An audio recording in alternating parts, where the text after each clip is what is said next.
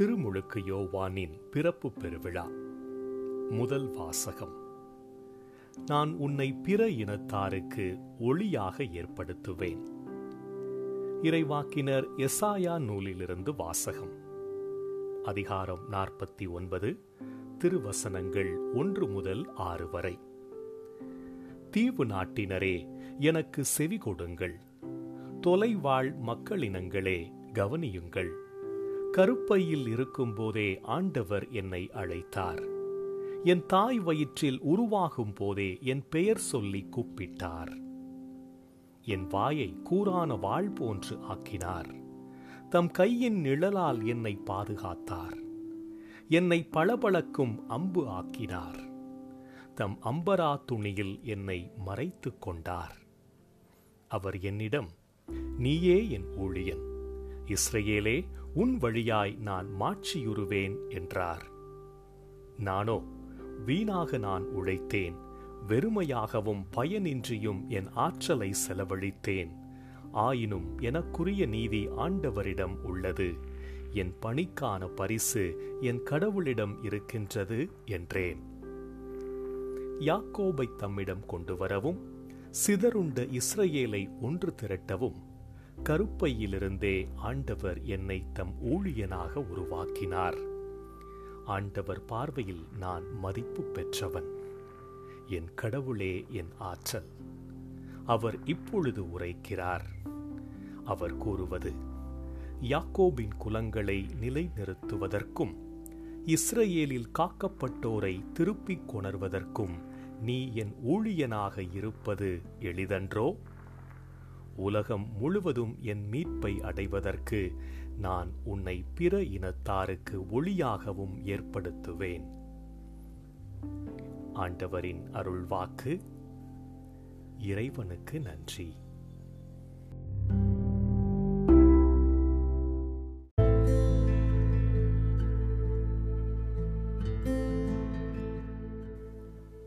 பதிலுரை பாடல். திருப்பாடல்கள் நூற்றி முப்பத்தி ஒன்பது. பல்லவி வியத்தகு முறையில் என்னை படைத்ததால் நான் உமக்கு நன்றி நவில்கின்றேன் வியத்தகு முறையில் என்னை படைத்ததால் நான் உமக்கு நன்றி நவில்கின்றேன் ஆண்டவரே நீர் என்னை ஆய்ந்து அறிந்திருக்கின்றீர்.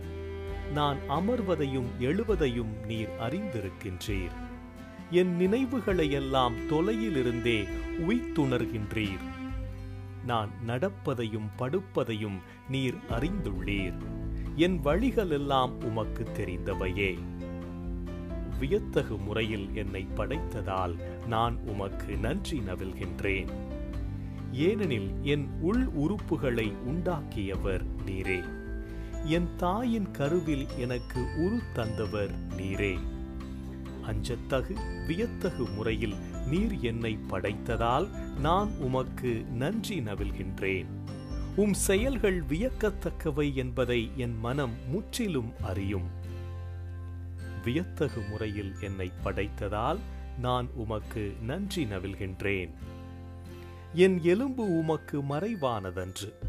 மறைவான முறையில் நான் உருவானதையும் பூவுலகின் ஆழ் பகுதிகளில் நான் உருப்பெற்றதையும் நீர் அறிந்திருந்தீர். வியத்தகு முறையில் என்னை படைத்ததால் நான் உமக்கு நன்றி நவில்கின்றேன்.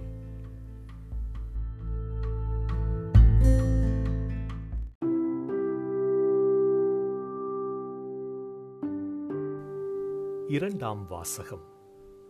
இயேசுவின் வருகைக்கு முன்பே யோவான் போதித்து வந்தார். திருத்தூதர் பணிகள் நூலிலிருந்து வாசகம். அதிகாரம் பதிமூன்று திருவசனங்கள் இருபத்தி இரண்டு முதல் இருபத்தி ஆறு வரை.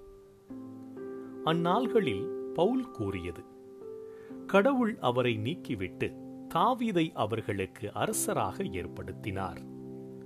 அவரை குறித்து ஈசாயின் மகனான தாவீதை என் இதயத்துக்கு உகந்தவனாக கண்டேன். என் விருப்பம் அனைத்தையும் அவன் நிறைவேற்றுவான் என்று சான்று பகர்ந்தார். தாம் அளித்த வாக்குறுதியின்படி கடவுள் அவருடைய வழிமரபிலிருந்தே இஸ்ரேலுக்கு இயேசு என்னும் மீட்பர் தோன்றச் செய்தார். அவருடைய வருகைக்கு முன்பே யோவான் மனம் மாறி திருமுழுக்கு பெறுங்கள் என்று இஸ்ரேல் மக்கள் அனைவருக்கும் பறைசாற்றி வந்தார். யோவான் தம் வாழ்க்கை என்னும் ஓட்டத்தை முடிக்கும் தருவாயில்.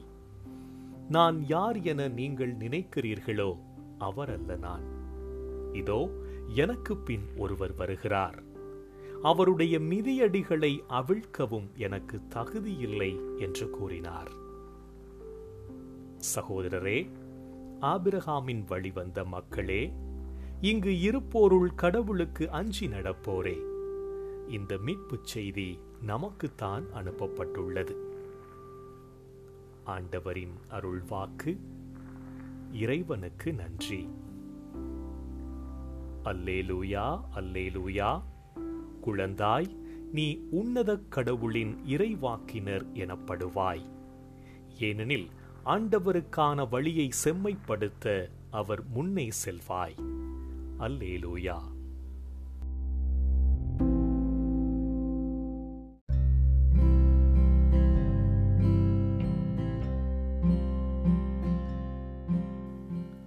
நற்செய்தி வாசகம்.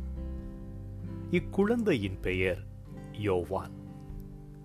லூக்கா எழுதிய நற்செய்தியிலிருந்து வாசகம்.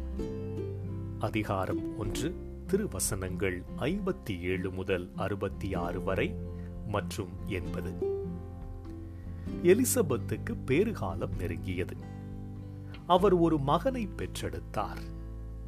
ஆண்டவர் அவருக்கு பெரிதும் இரக்கம் காட்டினார் என்பதை கேள்விப்பட்டு சுற்றி வாழ்ந்தோரும் உறவினரும் அவரோடு சேர்ந்து மகிழ்ந்தனர். எட்டாம் நாளில் அவர்கள் குழந்தைக்கு விருத்த சேதனம் செய்ய வந்தார்கள். செக்கரியா என்ற அதன் தந்தையின் பெயரையே அதற்கு சூட்ட இருந்தார்கள். ஆனால் அதன் தாய் அவர்களை பார்த்து வேண்டாம் அதற்கு யோவான் என பெயரிட வேண்டும் என்றார்.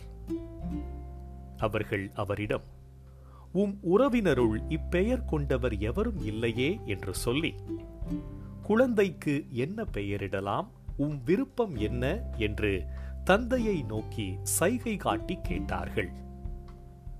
அதற்கு அவர் எழுது பலகை ஒன்றை கேட்டு வாங்கி இக்குழந்தையின் பெயர் யோவான் என்று எழுதினார். எல்லாரும் வியப்படைந்தனர். அப்பொழுதே அவரது வாய் திறந்தது. நா கட்ட விழுந்தது. அவர் கடவுளை போற்றி புகழ்ந்தார். சுற்றி வாழ்ந்தோர் அனைவரும் இதை பற்றி கேள்விப்பட்டு அஞ்சினர். இச்செய்தி யூதேய மலைநாடெங்கும் பரவியது. கேள்விப்பட்டவர்கள் யாவரும் இச்செய்தியை தங்கள் உள்ளங்களில் இருத்தி இக்குழந்தை எப்படிப்பட்டதாக இருக்குமோ என்று சொல்லிக் கொண்டார்கள்.